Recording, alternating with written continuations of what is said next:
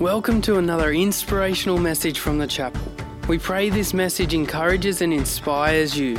If you would like any more information, check out our website, thechapelcollective.com.au. Riding a bike. Let's see if we don't crash. They um. All right, let's get into it. Um, we're going to get an image, I think, from uh, here we go. Here we go. 2019. There we are. The view from New Jersey, looking back over New York City, on what was for us was just like the um, holiday of a lifetime, and it, it was something that you know, I dreamed of, and, and I had this dream because we were always broke for most of our adult life, not these days, but we, we were for most of it. And um, had this dream we'd take a week's holiday and give the kids a white Christmas. And uh, miraculously ended up being a month, and that is the last day of that holiday. And it had just really, I didn't know it in the moment, but it was the culmination really of a fantastic season, a, the dream holiday for our family. And um, church was going well just a few weeks before. I'd been driving up the hill to Armidale, and, and I realized that the things that God had placed in my heart maybe seven years before um, had come to pass. And I was kind of giving thanks to God, going, It's pretty miraculous what He's done, all the things that had found us and that had been favor on, and that He'd blessed. This building had opened, you know, and we got a bunch of these buildings that are all debt free except for Gunnedah. It's brand new. And, and just seeing God do miraculous things, and even in my own life, and in, in, in what He'd opened doors to be able to minister and influence and impact for His kingdom. It was just a good season of life. Most of all, our three children were all still under our roof. Oh, if I could freeze any moment in time, it would be to bring back my three children and never let them go. I had just built a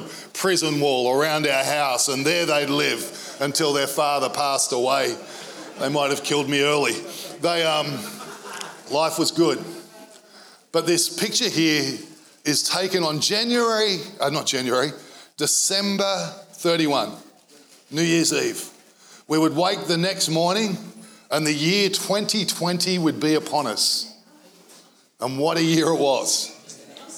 Imagine that. Here we were, no idea that just, I think about 12 weeks later, you, you would not be able to go on the holiday that we just finished. And life shifted. And in 2020, we all remember the year that will be forever remembered for a global pandemic. And then, of course, 2021 happened, and we all hit repeat on 2020. And then 22 happened, 2022, and we kind of hit, you know, clear waters, it seemed, and everything started to grind into action and move forward, and everything was going well. And then for me personally, on August 26, 2022, life changed in a way that I could not have predicted and never could fathom. And so the seasons of life shift, don't they? The seasons in your life shift. The seasons in my life shift. I've known incredible seasons of blessing and favor and goodness. And of course, we've known all kinds of seasons across the life. And, and right now, you're in a season. Uh, and, and, and I don't know what the season is, but you're in one. And at some point, that season will shift the best of seasons and the most difficult of seasons. At some point, the season that you're in will shift. And if we walk closely with God, we're able to move through that season well, as difficult it is. And, but I want to talk to you today about that and this idea of seasons, and, and, and in particular, what I learned in a season of chaos in a way that helps you when you go there too. So, how, how, how do you do that? How do you uh, survive? How do you thrive? How do you emerge better for it and better from it? How, do you, how does that happen? And, and um, I hope I can help you with that today. I feel like that's a journey that I've been on. Ecclesiastes chapter 3, verses 1 to 8 say this There's a time for everything and a season for every activity under the heavens. Time to be born, time to die, time to plant, time to uproot, time to kill, a time to heal, a time to tear down, a time to build up, a time to weep, a time to laugh, a time to mourn, a time to dance, I think my time to dance has been and gone, just for the record. A time to scatter stones and to gather them, a time to embrace and a time to refrain from embracing, a time to search, a time to give up, time to keep, a time to throw away, a time to tear, a time to mend, a time to be silent, and a time to speak, a time to love, and somehow, and I don't understand it, a time to hate, a time for war, and a time for peace life is full of seasons and it's full of times, and you're in one right now, and so am I. So, whatever's going on, whether it's bad and chaos or favor and blessing, whether it's a time of difficulty or the wind just seems like it's at your back, we're all in a season and there's a time for everything. And as I went through my season of chaos, the bottom line for me was this every season, even the worst of them, has its God appointed opportunity. Every season has its God given opportunity. The worst season does, and the best season does, and we like the best seasons. Well, I do. Um, but somehow, in some ways, it's the hardest seasons of life uh, where, at least personally, I feel like the most has gone on. It's kind of easy when the wind's at your back and favours happening everywhere and everything works and turns to gold. And when you're in that season, at least for me, you think it's never going to end, but of course, people older than me knew that it always would. But bottom line, whatever season I'm in, it's a God opportunity for something. And I feel like I've just been through one of those seasons. I hope to God it's over. And I learned some lessons in the chaos I want to help you with today. So let me take you to the passage of Scripture. The day chaos broke out for me that I didn't create, that I didn't see coming. I hope you never experience. But when it did happen, there was a passage of scripture that quickly came to mind, and it's helped me from that day to this. And I think it'd be helpful to you if you're living through chaos. Here it is 1 Samuel chapter 30 from verse 1. David and his men reached Ziklag on the third day. Now the Amalekites had raided the Negev and Ziklag. They had attacked Ziklag and burned it and had taken captive the women and everyone else in it both young and old. They killed none of them, but carried them off as they went on their way.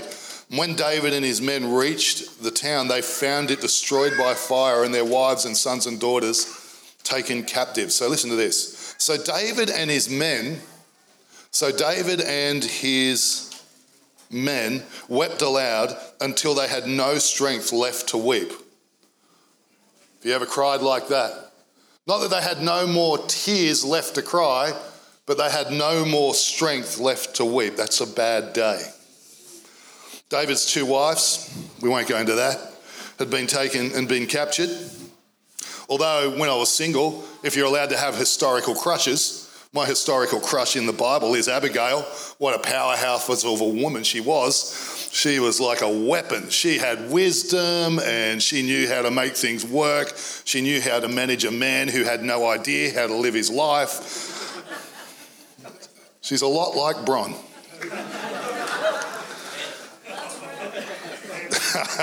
For, okay, sidetrack. David was greatly distressed. Oh, sorry. When David and his men reached the Ziklag, they found it destroyed. So David and his men wept until they had no strength left to weep. Um, his, their wives had been carried away. He was greatly distressed because not only had all this happened, the men are now talking of stoning him. Each one was bitter in spirit because of his sons and daughters. But David found strength in the Lord his God. Then David said to Abiathar the priest, the son of Ahimelech, Bring me the ephod. And he did, and he brought it to him. And David inquired of the Lord, Shall I pursue this raiding party? Will I overtake them? Pursue them, he answered. You will certainly overtake them and succeed in the rescue. And David and the 600 men with him came to the valley and they stayed and, and some of them stayed behind 200 of them were too exhausted to even cross the valley but david and the other 400 continued in pursuit imagine being there on that day. Imagine coming home. We actually did a few years ago come home one night after a party, and our house wasn't burned to the ground, but it was unlivable and had to be rebuilt.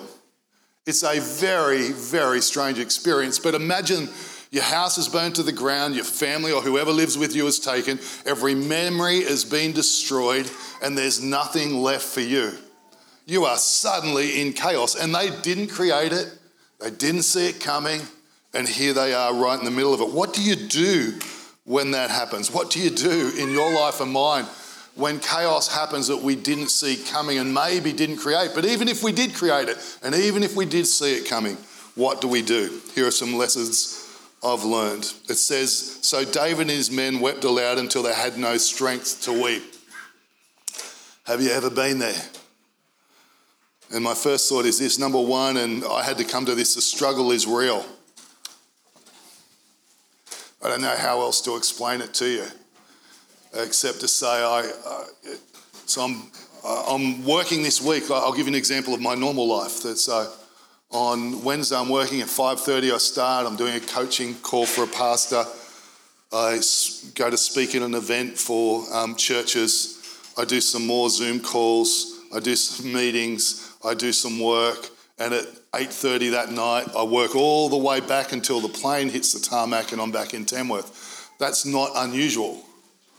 And I'm energized by that. I get up and do it again the next day. But in the middle of my chaos, some days I just laid down and went to sleep. I couldn't look at an email. I couldn't read a text. I couldn't have a phone call with you, no matter how good or well intended it was. The struggle was real. And the shockwave it hit, and it was like David and his men, where their strength just gave way and they had nothing left to give and no way to get through except to survive the moment and see what happened next. And so when you go through struggle, when I go through struggle, the struggle is real. Mine was and yours is. Uh, it's a hard thing. I don't know whether you've been there. I've never been broken, I would say, in my life, but I've discovered what it is to be broken. And I can honestly say, hand on heart, it's a beautiful thing that I'd want everyone to know, but no one to go through. There's something powerful about it, and the struggle is real, and your struggle is real. What you're going through, then it's real, and it's okay, and it's okay to fall apart, and it's okay to struggle. It's not what the, it's not that we struggle that matters. It's how we how we respond to the struggle that makes a difference. Look at what David did next. Says David was greatly distressed because not only was all this going on, but the men were talking of stoning him. He'd been a great leader, he'd turned their lives around. There was favour and blessing upon him. And each one was bitter in spirit because of what had happened. And but David found strength in the Lord. And number two, the number, the second thought, this is these are things I live, not things I'm preaching. I will rule my spirit and submit it to God. Some, they all went through the same thing, but some of them got bitter by what they went through. And bitterness will kill you in the end. It'll destroy you from the inside out. The bitterness, if they'd held onto it, would have done them far more harm than the fire they were observing. And they had to rule their spirit. And, and of course, some of them didn't, and that would have had its own flow on effect if they'd not had David there, but David did rule his spirit. And what did David do? It says, David found strength in the Lord his God. And I love this because despite the fact that everything's going on and everything's falling apart, and David doesn't know if his kids are safe and if his wives are safe, he's got no idea, and everything he's built is lost, not for the first time in his life. God, where are you in it all? And David says, No, no, we are in this moment. It is all lost. The men are against me. I'm going to turn my face toward God and I'm going to seek his face. And there, David found strength. And I can tell you that in the season that I went through, I had to rule my spirit. And it's not always easy for you or for me or for him. And it makes a difference. David turned to God. And although the men had done nothing wrong, they were now at risk of getting it wrong completely by not ruling their spirit, but David rules his spirit. And I don't know about you, I want to make sure that in chaos, in the season of chaos, that I rule my spirit and submit it to God. And um, I, I think that's important for us all. David refuses to stay the victim, though he is one. David refuses to stay the victim and he rules his spirit. And you know, when I was going through what I was going through, there were times where I had to bless those who cursed me. I had to have grace for those who doubted me. I had to have some level of patience for those making decisions for me. You might need to speak up, but I'm okay with speaking up. I needed to learn to be silent, not fight back. And that's the opposite to everything in my nature. And, eh, but I've got to rule my spirit and submit it to God and emerge Christ like in the season I'm in. And same for you, right? We rule our spirit, we submit it to God, and somehow walk Christ like in the season that we're in. Because what you realize is people are watching, and this is an opportunity, even if it doesn't feel like it. And so, in the season you're in, the chaos or the comfort, the blessing or the favor, may you rule your spirit and may you submit it to God. Number three is God is my go to. God is my go to. Matthew chapter 6 and verse 6 says, Find a quiet, secluded place so you won't be tempted to role play before God. Just be there as simply and as honestly as you can manage. The focus will shift from you to God and you will begin to sense His grace. And I read you that from the message because that's what I experienced. As I just every day, usually in the morning, I love to own the morning, just find a quiet, secluded place and be there as simply and honestly as you can manage. And uh, I remember Bron saying to me during this period, she said, Oh, I've discovered that it's just great to just sit with God and not talk or need to do. I went, Oh, that's most of my prayer life. Most of it is pure silence, Bron. She went, Really? I went, Yeah. I haven't got that much to say to God. Sometimes I have. But, Brian, yeah, it's powerful, right? Just in a secluded place alone with God, a Bible, nowhere to be, nothing to say, nothing to do except in His presence. And it is that place that David found strength in the middle of his chaos. And there's nothing else like it on this side of eternity. You can't be it for me in this way, and I can't be it for you, much as we try. And some of you were incredible in this period. But in God's presence, aside with Him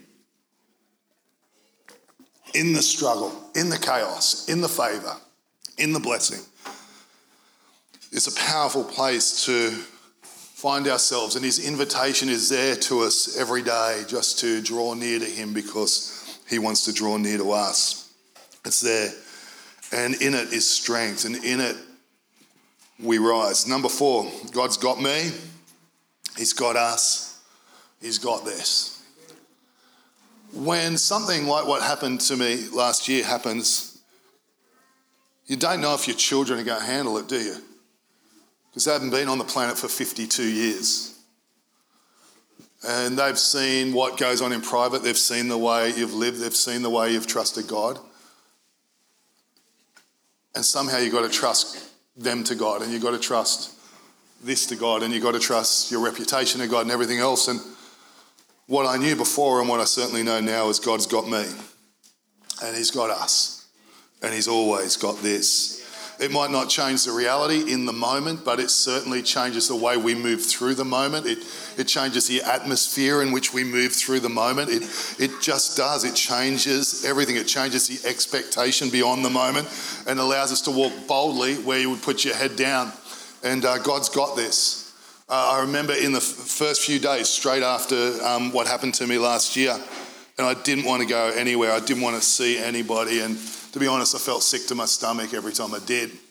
And at some point, I just had to go, no, that's not how this works. That's not how it works. God's got me. God's got us. God's got this. And you lift your head and you remind yourself that you've got the Holy Spirit and you step into the God appointed place He's called you to work. Lessons I've learned in the season of chaos. Number five, my unspoken theology needed correction.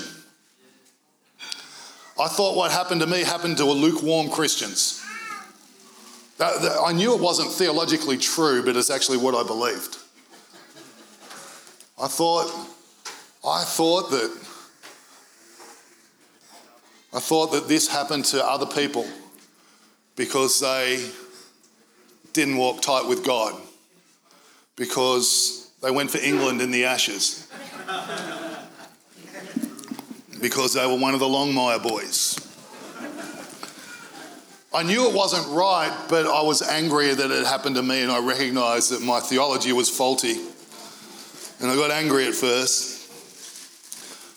And then I had to correct it in my life because J- G- Joseph was prepared, and Joseph was, you know, he was shaped in chaos. And David, many times, was proven and shaped in chaos. And the Apostle Paul did more to influence the church across the ages in isolated prison than he did in, you know, church community. And, and I had to acknowledge that God doesn't work like I want him to. And so my bad theology could hurt me, or corrected theology could liberate me. And if you're in chaos and your theology isn't really stacking up, it's a good question to ask yourself how's your theology? Because maybe God isn't who we think He is, or maybe we've just allowed something to get on the inside of us that shouldn't be there. Here's number six come what may, I'm in with God. That's what David did.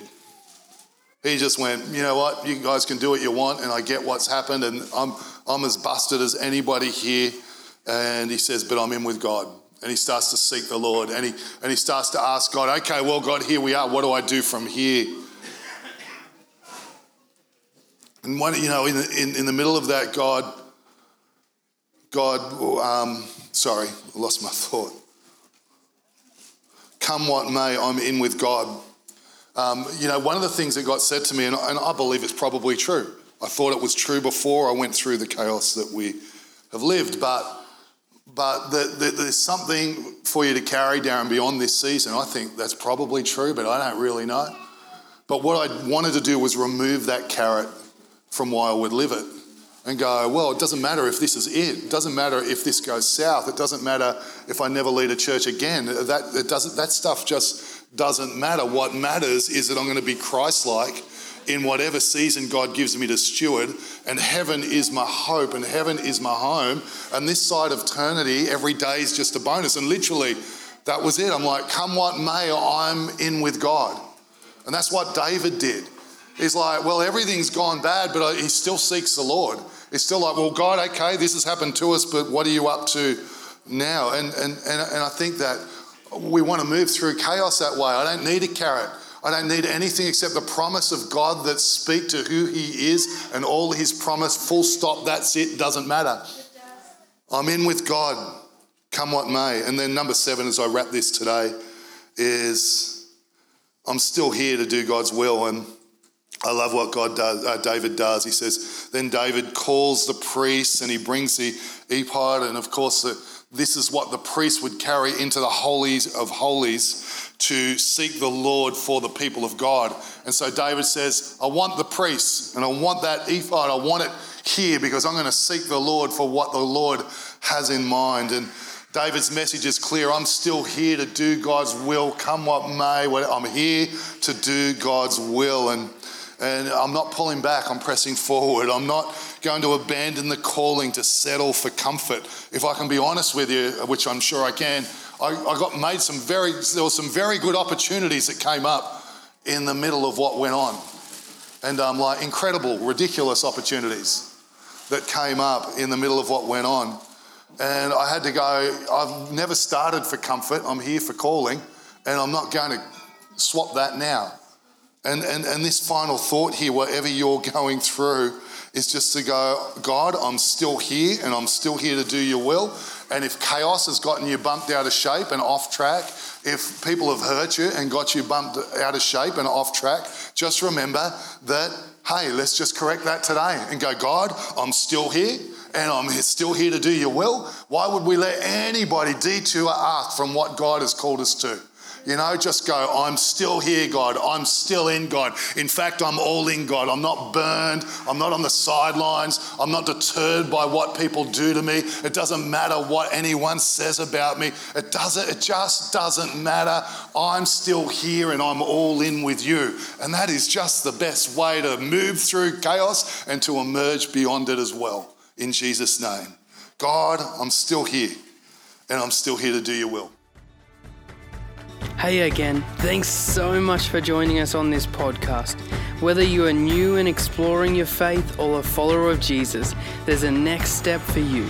There is always room to grow, more to be done, destiny to be pursued, and people to be reached. So, what's your next step? To find out, head over to thechapelcollective.com.au. And thanks again for listening.